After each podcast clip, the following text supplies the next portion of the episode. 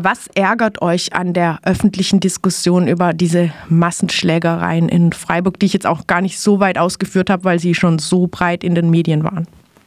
Mm, ich glaube, uns stört, dass man bei den Erklärungsansätzen in keiner Weise auf die Lebensbedingungen, auf die Gesetze vor Ort äh, oder auf die geltenden Gesetze eingeht.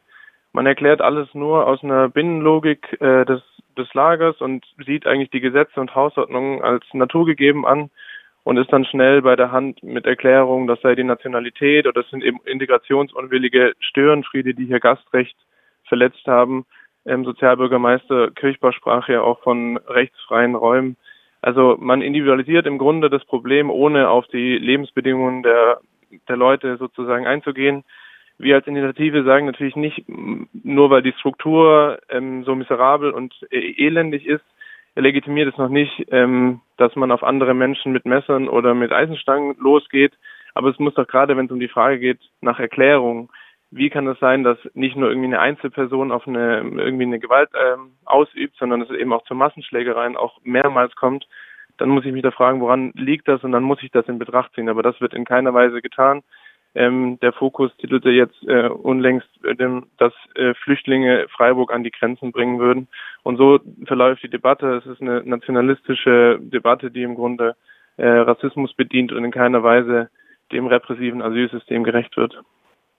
Diese, dieser Fokustitel zeigt ja auch ganz schön, wie die Medien funktionieren. Ich glaube, dem zugrunde lag eine Äußerung entweder von Polizei oder Lagerleitung, die sich auf die Organisation der Geflüchtetenunterbringung ganz genau bezog. Die mag auch nicht besonders reflektiert gewesen sein, aber daraus wurde dann in diesem bundesweiten Medium ganz schnell Freiburg käme an seine Grenzen, obwohl in fast allen Teilen Freiburgs außer der Müllheimer Straße, Schopfheimer Straße davon wahrscheinlich gar nichts mitzubekommen war von diesem angeblich großen Problem. Aber kommen wir noch mal zu den strukturellen Problemen, von denen du gesprochen hast, die eben nicht thematisiert werden. Was sind denn diese zugrunde liegenden Schwierigkeiten, die ja den Boden bereiten für solche Situationen eurer Einschätzung nach? Also vielleicht kurz zur Erklärung. Die Erstaufnahmeeinrichtung, wenn man in Baden-Württemberg Asyl beantragt, kommt man normalerweise erst in das Ankunftszentrum nach Heidelberg und wird dann nachdem dort die elementaren Verfahrensschritte abgelaufen sind, in die Erstaufnahmeeinrichtung. Ähm, da gibt es äh, vier in Baden-Württemberg. Ähm, das ist gerade ein bisschen durch den hohen Zuzug ein bisschen anders und es kommen auch direkt Leute eben nach Freiburg und für diese Aufnahmeeinrichtungen bestehen schon bundesgesetzlich sehr repressive Gesetze. Das heißt, es gibt eine Wohnverpflichtung, die gilt bis zu 18 Monaten. Es gibt ein Arbeitsverbot. Man kann ähm, zur Aufrechterhaltung des Betriebs, so steht es im Asylbewerberleistungsgesetz, zu Arbeitsgelegenheiten zu 80 Cent die Stunde verpflichtet werden und man darf eben die Stadt Freiburg ähm, nur auf Antrag verlassen. Das sind jetzt die Bundesgesetze. Dann gibt es noch eine Hausordnung, die gilt ähm, auch in den anderen Erstaufnahmeeinrichtungen des Landes, die ähm, ein Kochverbot ähm, beinhaltet, ein Besuchsverbot. Die Personen haben keine Schlüssel für ihre Zimmer, das heißt, sie können ihre Privatzimmer nicht abschließen, sie dürfen sich nicht politisch betätigen. Das heißt, ähm, im Grunde sind die Leute zum Warten verdammt und das ist politisch auch so gewollt. Also diese Lager existieren seit den 80er Jahren und seitdem ist eigentlich klar, dass, ähm, dass äh, diese Lager zur Abschreckung und zur Selektion von Asylsuchenden dienen. Bis 2013 stand es noch im, in der bayerischen Durchführungsverordnung des dortigen Asylgesetzes, dass die Unterbringung in Lagern die Rückkehrbereitschaft der Geflüchteten fördern soll. Und das ist einfach eine historische Kontinuität und das ist eben, das wird in der aktuellen Debatte überhaupt nicht gesehen. Da, das ist, da sind Lager eine realpolitische Notwendigkeit und eben nicht ein politisches Instrument ähm, der Migrationskontrolle. Um die Situation zu verbessern, werden jetzt solche Maßnahmen gefordert oder angekündigt wie eine noch verstärkte Polizeipräsenz vor Ort in der Lea. Da gibt es schon seit mehreren Jahren einen eigenen Polizeiposten vor Ort. Mehr Sozialarbeit, mehr Freizeitangebote, Sportmöglichkeiten. Was haltet ihr von solchen Ansätzen? Ich habe gerade schon geschildert, dass es ja schon sehr repressive Rahmenbedingungen schon sind und jetzt äh, passieren solche ähm, Gewaltaktionen, die, wie wir sagen, halt aus dieser Einrichtung auch erklärbar sind oder zumindest berücksichtigt werden müssen. Und wie reagiert man darauf? Man reagiert weiter mit Repression. Mehr Securities, mehr Polizei, mehr Kontrollen. Dabei ist es ja nicht ein Fehlen von ähm, staatlichen Kontrollinstanzen im Lager, sondern einfach eine hohe Frustration, ähm, eine systematische Entrechtung, wo Kleinigkeiten eben ausreichen, damit die Gewalt eskaliert. Und daran müsste man das ändern. Also solange, wir sagen, solange Lager eigentlich existieren, solange existiert auch die Gewalt. Und ähm, das ist im, im Lagerkonzept im Grunde eingepreist. Und von dem her müsste die Diskussion eher darum gehen, wie könnte eine ganz andere Aufnahme passieren, aber anstattdessen, anstattdessen versteift man sich eben, wie gesagt, auf die kriminellen Flüchtlinge. Und ähm, ich glaube, wir sind auch mittlerweile an dem Punkt, dass wir sagen können, das ist nicht absichtlich so gewollt. Also es gibt nicht Politiker, die sagen, wir machen diese Lager, damit die Geflüchteten auch kriminell werden, aber es ist zumindest eingepreist. Das heißt, wenn man die Leute schnellstmöglich loswerden will, dann hilft es auch, wenn sie straffällig werden. Ihr, du hast gerade schon gesagt, ähm, es müsste eigentlich ganz anders laufen, ein ganz anderes Aufnahmekonzept in eurer Pressemitteilung weist ihr darauf hin, wie mit Geflüchteten aus der mit ukrainischem Pass äh, umgegangen wird. Ähm, sie bekommen eine vorläufige Aufenthaltserlaubnis außerhalb des Asylsystems und äh, können, dürfen auch direkt arbeiten, dürfen in Wohnungen unterkommen, in normalen Wohnungen und so meint ihr, das könnte modellhaft sein für alle Geflüchteten. Da werden natürlich viele die Frage stellen, wie soll das denn gehen für alle? Muss man die nicht an einem Punkt ähm, zusammenfärchen, weil das einfach zu viele sind, um sie auf die Schnelle unterzubringen, in ähm, anderen Verhältnissen und in Arbeit zu bringen? Hm, ich glaube, man sieht es ja auch gerade an der Debatte, dass viele Stadträte oder Landräte sagen, sie seien komplett überfordert mit der Anzahl an Geflüchteten. Und ich würde auch sagen, dass das eine Herausforderung ist. Den Ukraine-Krieg hat niemand vorhergesehen und deswegen sind auch die Zugangszahlen einfach gerade sehr hoch.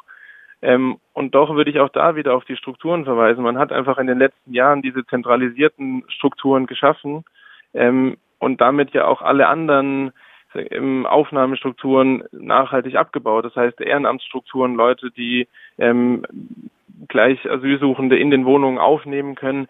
Das heißt, die ganze Gesellschaft wird ja eigentlich schon seit Jahrzehnten darauf gepolt, naja, wenn Geflüchtete kommen, dann kommen sie erstmal ins Lager. Das heißt, wir führen eine politische Diskussion, in der es scheinbar unmöglich war, bis jetzt zur Aktivierung der Massenzustromsrichtlinie, dass Menschen einfach so direkt ankommen können, wie es jetzt die Ukrainerinnen können. Das heißt, ich finde, es ist sehr schwierig, jetzt empirisch zu beurteilen, ähm, wie, dass man überfordert wäre. Und ähm, ich glaube, es macht Sinn, dass es am Anfang, wenn Geflüchtete ankommen, dass es eine erste Aufnahmestruktur gibt, wo sie einfach die elementaren Informationen gibt, aber dann schnellstmöglich eigentlich in die Kommunen direkt in Wohnungen eben weiterverteilt werden. Aber das ist politisch eben gar nicht gewollt. Also diese Lager funktionieren als Puffer, als Selektion und das ist, glaube ich, schon das Problem. Hm. Zur Erklärung vielleicht kurz, du hast es angerissen, die Massenzustromsrichtlinie wird jetzt eben angewandt als Richtlinie der EU für die äh, ukrainischen Geflüchteten, die existiert aber und könnte rein rechtlich auch für andere Geflüchtete einfach angewandt werden. Also dieses rechtliche Mittel gibt es richtig. Genau, ja. Und ich meine, das ist ja auch schwer zu erklären, warum das jetzt für Syrien nicht angewandt wird, aber für Ukraine schon. Das liegt einfach an politischen Gründen innerhalb der EU. Noch zu dem Schnellverfahren, ich habe es angesprochen, es wurde eine erste Person schon am diesen Montag verurteilt, ähm, schneller fast als ähm, es überhaupt mitzukriegen war. Die Frage ist, wie dieser ja, Prozess vorbereitet wurde. Was ist eure Meinung zu diesen beschleunigten Verfahren, die da in dem Fall angewandt wurden oder werden? Ja, ich, ich, ich glaube, da gibt es einfach jetzt einen riesen öffentlichen Druck. Es wurde dann ja auch direkt kolportiert, dass es eine Krisensitzung gibt zwischen Staatsanwaltschaft, Polizei und ähm, dem Regierungspräsidium als zuständige Behörde. Also man versucht einfach jetzt irgendwie zu zeigen, dass man handlungsfähig ist.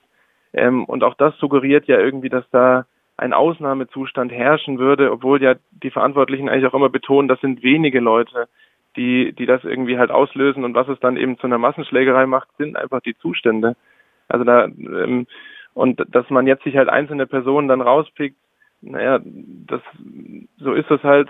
Ja, aber ich würde das auch wieder eben eher aus, aus so einer, aus so einer Hetze erklären. Und das Problem ist, dass wir eben als Initiative kaum Zugang dazu haben. Wir haben Schwierigkeiten, einfach Informationen zu bekommen. Im Grunde ist es eben auch eine Blackbox, was da drin passiert, weil es ja abgezäunt ist. Man darf nicht aufs Gelände, die Leute dürfen keinen Besuch empfangen. Ähm, und das ist ähm, einfach ein Problem. Ihr wollt von Learwatch die Zustände grundlegend ändern oder fordert dies in ähm, ja, Landeserstaufnahmestellen abschaffen. Als einen ersten Ansatz nennt ihr in eurer Pressemitteilung einen, den man vielleicht von außen gesehen gar nicht sofort mit, den, mit der Lea-Problematik in Verbindung bringt, nämlich das Asylbewerberleistungsgesetz. Das gehört eurer Meinung nach abgeschafft. Wie hängt das zusammen? Vielleicht ganz kurz.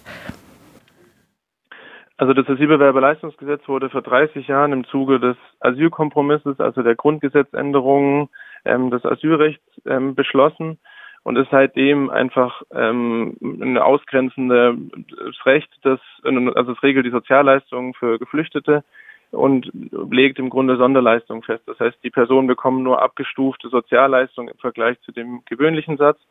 Und für die Aufnahmeeinrichtung ist es insbesondere deswegen noch äh, relevant, weil es dort eben die Sachleistung regelt. Also wer in einer Erstaufnahmeeinrichtung lebt, soll eigentlich nur Sachleistungen bekommen. Und daran geknüpft jetzt das Regierungspräsidium eben auch ein Kochverbot oder deswegen dürfen die Personen auch keine kochbaren Lebensmittel mit aufs äh, Gelände nehmen. Und wir versuchen das jetzt einfach in diesem Jahr zu thematisieren, aufgrund dieses, naja, schändlichen Jubiläums, dass es diese ausgrenzende Gesetzgebung einfach immer noch gibt, ähm, und nutzen das, um, um dieses Lager eben zu thematisieren, ähm, weil es im, zur Aufrechterhaltung dieses Lagers eben eine große Rolle spielt. Ja, so gesehen, ne, vielleicht die, hat die Rede vom rechtsfreien Raum leer ungewollt etwas ziemlich Wahres, nämlich äh, grundrechtsarm zumindest könnte man ihn vielleicht beschreiben. Ja, das war Ben von der Initiative Lea Watch in Freiburg zu den Massenschlägereien hier in der Lea und den zugrunde liegenden strukturellen Problemen.